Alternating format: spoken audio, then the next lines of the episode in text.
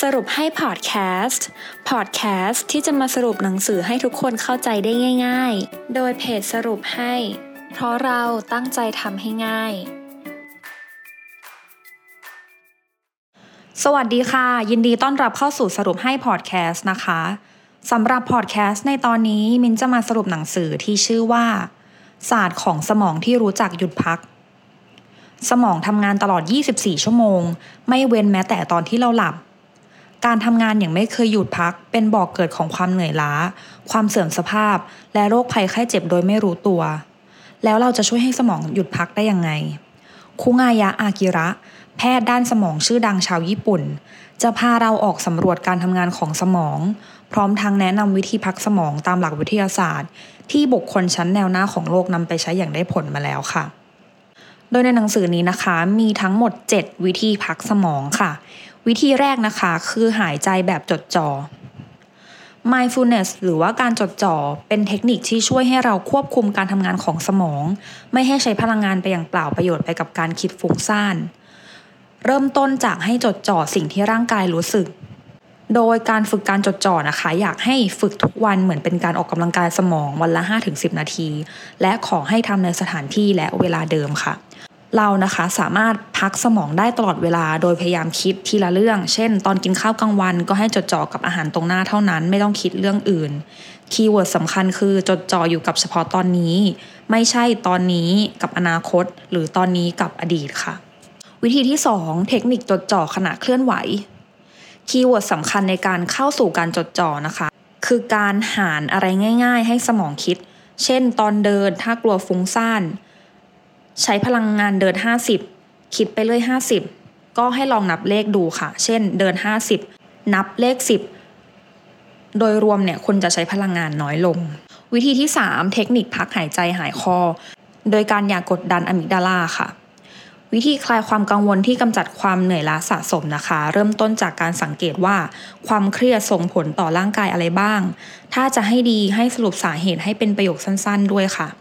ขั้นต่อไปคือจดจ่ออยู่กับลมหายใจ เปรียบเหมือนการดึงสติให้กลับมาอยู่กับตอนนี้ แล้วลองเปลี่ยนมาจดจ่อกับร่างกายแบบองค์รวม การเดินชนโน่นชนนี่ทั้งๆที่ปกติไม่เคยชน ก็เป็นสัญญาณบอกอย่างหนึ่งว่าร่างกายกำลังเหนื่อยมากค่ะ การจดจ่อนะคะ จะช่วยคลายความเครียดได้ แต่ก็ต้องไม่ลืมพักผ่อนร่างกายด้วยการนอน การออกกำลังกายและการกินที่ถูกต้อง ซึ่งอาหารที่ควรกินทุกวันคือผักผลไม้ ถั่วต่างๆ เต้าหู้มันเทศธัญพืชทุกชนิด ปลาน้ำมันมะกอก ชีสและโยเกิร์ตค่ะ อาหารที่ควรกินบ่อยๆ คือเนื้อไก่และไข่ ส่วนอาหารที่ควรหลีกเลี่ยงคือเนื้อแดง วิธีที่ 4 วิธีกำจัดลิงในสมอง ถ้าเราบอกว่าความคิดฟุ้งซ่านทำให้สมองเหนื่อย แล้วจะเอามันออกไปยังไงดี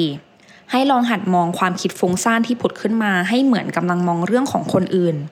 คนเรานะคะชอบคิดว่าความคิดฟุ้งซ่านเป็นเรื่องของตัวเองแล้วมีอารมณ์ร่วมไปกับมัน แต่จริง ๆ แล้วเราควรเปรียบตัวเองเหมือนภาชนะ อาจจะมีความคิดฟุ้งซ่านปนเข้ามาบ้าง แต่ไม่หลอมรวมเข้าไปกับตัวเราค่ะถ้าหากคุณมีความคิดวนๆอยู่ในหัวว่า ฉันทำงานบ้านไม่เรียบร้อยจึงเป็นคนที่ไม่ได้เรื่อง อันดับแรกนะคะ คุณต้องยอมรับก่อนว่าตัวเองมีความคิดแบบนั้น และนั่นคือสาเหตุที่มันผุดขึ้นมาบ่อยๆ ค่ะ จากนั้นนะคะให้คุณเลือกตัดสินว่ามันดีหรือไม่ดี คือคุณอาจจะทำงานบ้านไม่เก่ง แต่ทำไมถึงคิดว่าตัวเองเป็นคนไม่ได้เรื่อง คนอื่นน่ะเขามองคุณว่าไม่ได้เรื่องจริง ๆหรอ วิธีที่ 5 เทคนิคเรนเทคนิครับมือกับความโกรธ R A I N R คือ recognize คือตระหนักรู้ว่าตัวเองกำลังโกรธ A คือ accept ยอมรับว่าตัวเองกำลังโกรธ I คือ investigate สำรวจว่าเกิดอะไรขึ้นในร่างกายตอนที่กำลังโกรธ และ N คือ non identification ปล่อยวางไม่เอาความโกรธมาเป็นส่วนหนึ่งของตัวเอง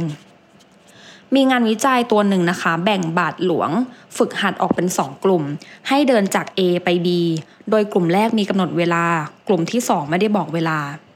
ระหว่างทางเดินจะมีหน้าม้ามาขอความช่วยเหลือ กลุ่มที่ถูกกำหนดเวลาไว้มีแนวโน้มที่จะไม่ช่วยเหลือมากกว่า นี่แสดงให้เห็นว่าแม้แต่คนที่ตั้งใจจะเป็นบาทหลวงที่มีหน้าที่หลักคือช่วยเหลือคนอื่น ถ้าจดจ่ออยู่กับเป้าหมายมากเกินไป จนขาดความผ่อนคลาย ก็หลงลืมที่จะช่วยเหลือคนอื่นได้ง่าย ๆ ค่ะ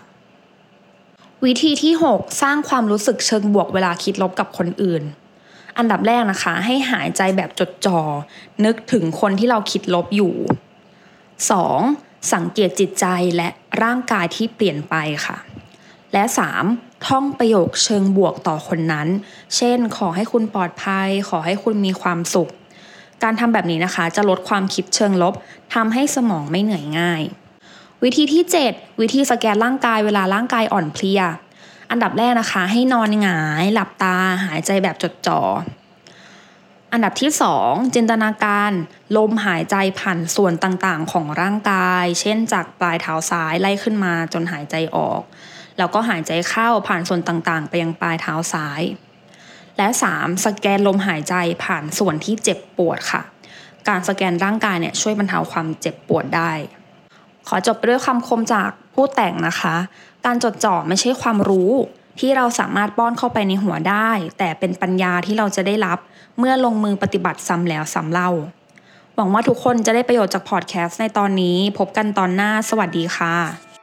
ติดตามสรุปให้ได้ที่ Facebook, YouTube และ b ล็อกดิค่ะ เพราะเราตั้งใจทำให้ง่าย